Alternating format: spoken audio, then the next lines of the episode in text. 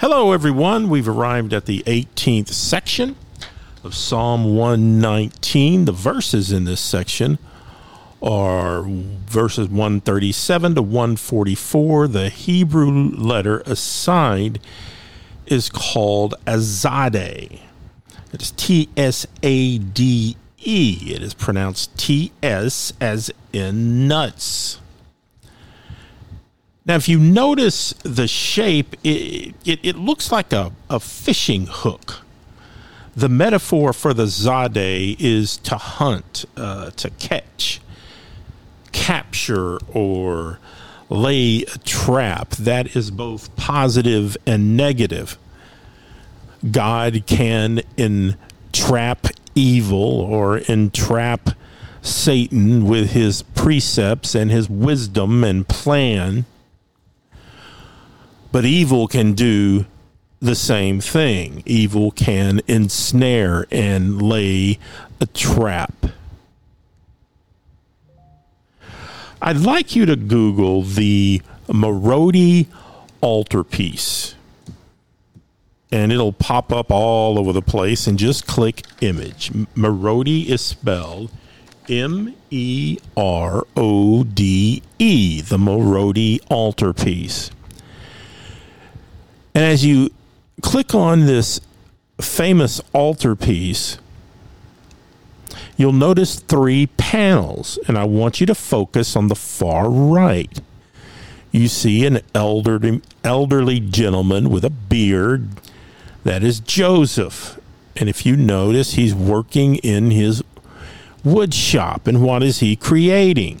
He is creating a mouse trap.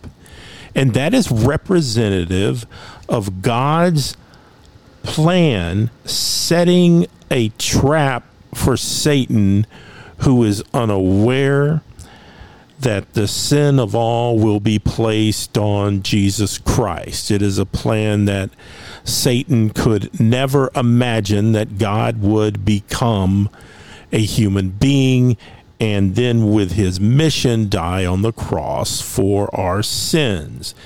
That is an idea of a Tsade, a, a, a trap that has been set.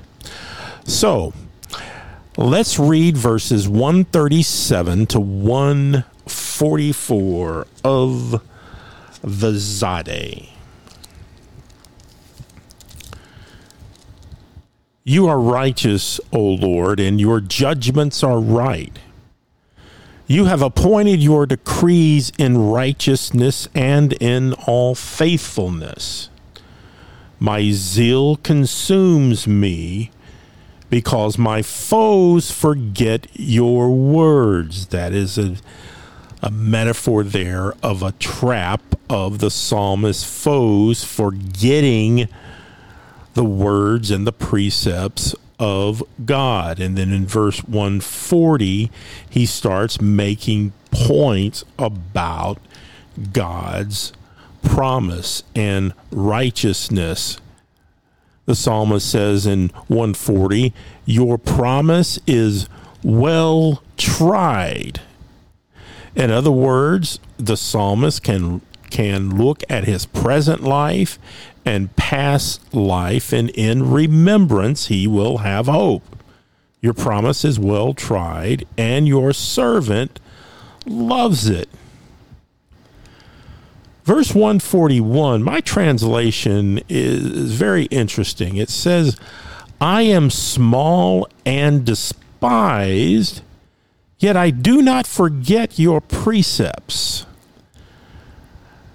So it looks like that this psalmist is not only derided for his belief, but because of his uh, physical looks. I am small and despised, yet I do not forget your precepts.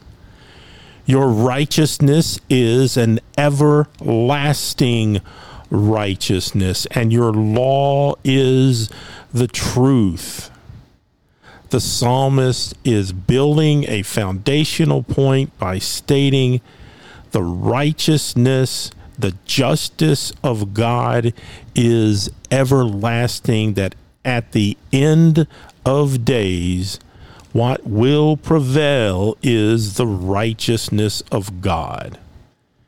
Verse 143 swings back to the present condition of the psalmist. Trouble and anguish have come upon me, but your commandments are my delight. Your decrees are righteous forever. Give me understanding that I may live. I picture this section as trusting in the trap, so to speak, that God has prepared for evil, but there is an understanding that traps are also set for those that follow God and his precepts.